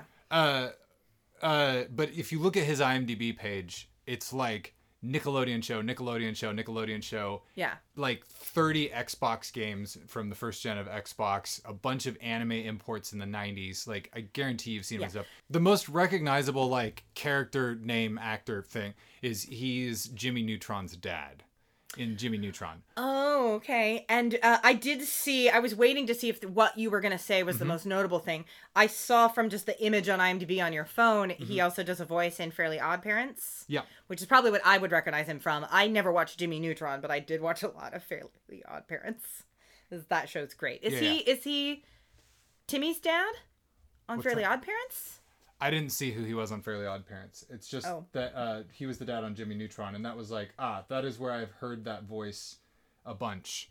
Uh, the other person uh, uh, that I recognized was uh, Missus Kane. She has yeah. that face. And so I went and looked through her IMDb. And other than her appearing in a one-season show called eighteen Wheels of Justice. Wow. Which... Wow. That's a, that's a show about uh, somebody... Uh, taking down all of the killer trucks from Maximum Overdrive. Yeah, yeah, yeah. yeah. uh, uh, other than that, she's been in a million things as a single episode guest star. It's like she's been in Monk, she's been in N C I S, she's been Who in hasn't? um, hey, she's been in Bones, she's been in like all of these things yeah. where she plays like rich upper crust wife. She has rich upper crust wife face. Yeah. Uh, and so it's like, it's not that I recognize her from anything in particular, but I've definitely kind of seen her doing that thing before. Mm-hmm. Uh, Kristen Bell, obviously. Yeah. All she the Kristen count, Bell things. She doesn't count as a that guy because she's the main character and she's Kristen friggin' Bell. Well, I... Although I, this is where, this is the show where I first saw her. I had never seen her or heard of her until this show, and I fell immediately and deeply in love. She has had an uphill battle with me. Oh, really? Because the very first thing I ever saw her in was Forgetting Sarah Marshall. Oh, no. Now, I will say that movie was better than I expected it to be. That was ah. a movie where I did not want to watch it. I can't remember the exact circumstances now, but I watched that movie under sufferance. Someone else made me watch mm-hmm. that movie under some, some weird situation. Someone guilted me into sitting down with them or something. I was visiting a friend and they insisted on watching it and I had nowhere to go, something like that. And it was not as bad as I expected. There are moments that were exactly as bad yeah. as I expected or worse, but there are moments where I was like, this is all right. But she is horrible in that. Yeah. She's a horrible person, yeah, yeah, yeah. not a horrible actress. Yeah. Uh, uh, fun fact about that movie, Jason Segel wrote the whole scene where he's writing a musical with Muppet-style puppets mm-hmm. so that he could meet all the people who make the Muppets and pitch his Muppets movie to them. Because the oh, Muppets... Uh, that's delightful. The Muppets producer or production company, whoever was running yeah. the Muppets at the time... He kept he kept contacting them and being I like, have I have a pitch, pitch to like reboot yeah. the Muppets and bring them back. And no one would listen to him. Yeah. And so like, he wrote puppets into yeah. Forgetting Sarah Marshall. So the production company of that would hire the Muppet people and he could be like, hey, while you're here. Yeah. That's delightful. That's yeah, actually yeah. really great. That and, is one of the more inscrutable parts of that film. Yeah. But it, it makes so much more sense now. Yeah. And like, I mean, the the quality of the movie that he ended up making is uneven, but it's also one of those things where like, there's so much of like a passion and a love for the I P in that, that reboot that he yeah. made with them that like just knowing that little behind the scenes story for it makes it so much better. Cause like, that is how much he wanted to do it. That he was like, I'm going to crowbar Muppets into this other movie that has nothing to do with Muppets. Yeah. That's uh, amazing. Yeah. That's, that's kind of delightful. That's endearing. But I can't imagine what, yeah. Like have, seeing her in that first yeah. would be weird. Yeah. So like after that, shortly after that was when I saw like the, where I heard about Veronica Mars and I was just like, this bitch, like what the oh, fuck? No. But obviously, Chris, I've, Kristen Bell's come a long way with me. Yeah, we're cool now. It's just I'm a big it's fan. Interesting. What what did you see her in anything between Forgetting Sarah Marshall and The Good Place? Uh, well, like f- Frozen. I mean, like I saw her in that things, but like, well, with, with Frozen came her appearing on shows and like singing as the characters and all oh, that. So like, there was that whole thing with it, but like. I don't really have a conscious... Because I just, I'm realizing that would be such an interesting way to see her in as Sarah Marshall, mm-hmm. kind of a horrible person, then as Eleanor, a horrible person, but who's trying to get yeah. better and becomes better, and then as Veronica Mars, literal marshmallow. Yeah, yeah. Not literal, I mean, sorry. I know I've seen her in other things over the years, but uh, those are the biggies. Yeah, that actually, that was a really interesting part about the, the pilot, is that... I remembered that fans of the show call themselves marshmallows, and I thought it was just a, like Mars marshmallow. It was a weird right. fandom name. I had completely forgotten there's this whole thing in the pilot about, you know what they say about that Veronica Mars? She's a marshmallow. Like, it's this funny little line, and I'm like, I totally forgot that's where the fandom name came from. Anyway. Moving on to our next segment. Which is... I Choose You. This is the segment where we talk about our favorite character, the one that we hope to see more of, I, and I, just who we choose. I can't wait to hear. Tell me who's your favorite character. Veronica doesn't... You can't pick Veronica. She's, I can't pick, pick she's Veronica? She's the title character. She's the main character. Of course you oh, love her. Man. You know you're seeing more of her. Oh, man. I totally didn't think of this until just now. I kind of gay ship Weevil and Wallace. could see that developing in a fun way as well. That is amazing. Yeah, I don't trust a show from two thousand four to give me that. But... No, no, but like...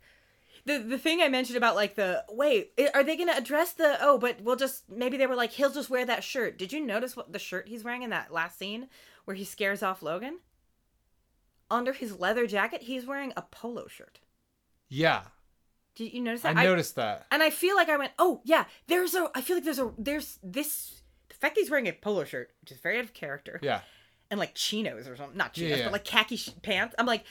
This is something about his character. My brain went like, ding, ding, ding. This yeah. is something. And I was waiting for that to come up, and then he doesn't say anything. And I'm like, I, I can't remember what it's supposed to say about his character, what it leads to, but it, it must be something they address later yeah. because I cannot believe the costume department just would have dressed him. He's wearing a t-shirt under his leather jacket in every other scene. Yeah. Like a tough motorcycle guy. It's like it's almost like they filmed that scene as pickups on a day when they're like with the other costume yeah. kind of thing. Or like originally in that scene, he went, hey, I gotta go, uh...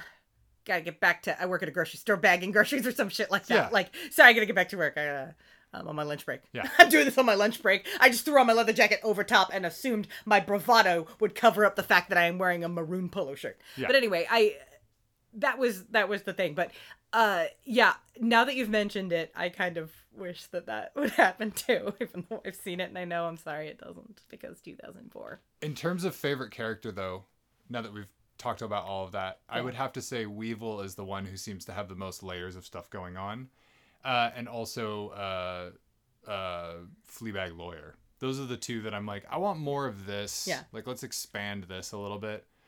Uh that guy's fun. The lawyer yeah. is fun. Yeah, I yeah I can't comment on who my favorite character is because I think it would, to even get into that topic would just lead to Spoiler Town. So yeah. so let's move uh, on yeah. to our final verdict. Did this pilot do the job of a pilot and make you want to watch more? Strangely. Yes. I am annoyed that it has taken us an hour and forty-five minutes to get to the point where I physically could watch more.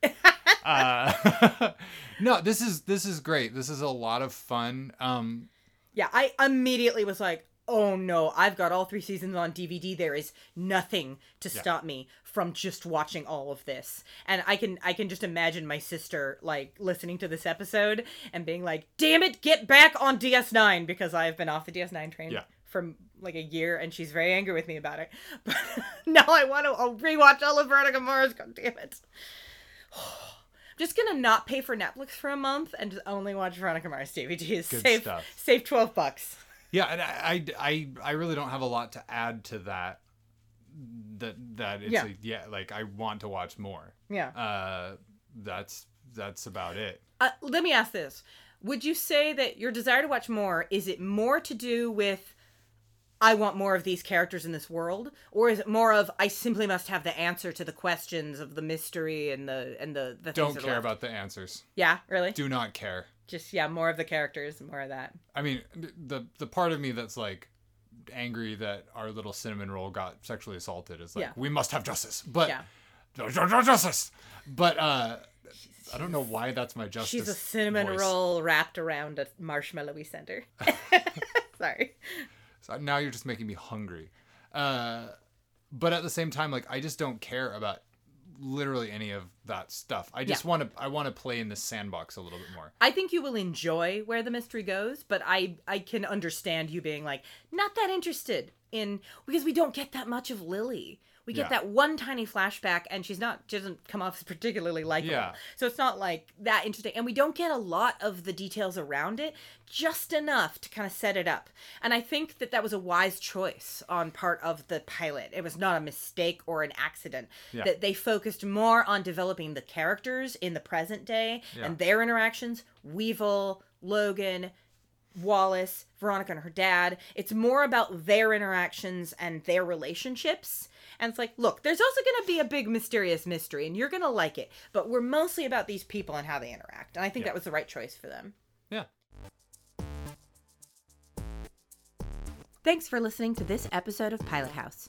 You can follow us on Twitter, Instagram, and Facebook at Pilot House Pod, visit our website, pilot house podcast dot com, or email us at pilot house podcast at gmail dot com to suggest future shows.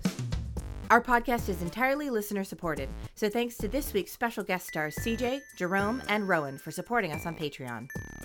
Visit patreon.com slash pilothouse to find out how you can become a series regular. Pilot House is a Herringbone Society production. I think on that note... Yeah, let's go watch some more frickin' V-Mars. Bye! I don't know what that one was all about. I don't know either. And dial tone? We could have gone there. We used to be... A long time ago, we, we used, used to, to be friends, friends, but I haven't thought of you lately at all. Boom. Come on now, sugar. You know, gonna know you.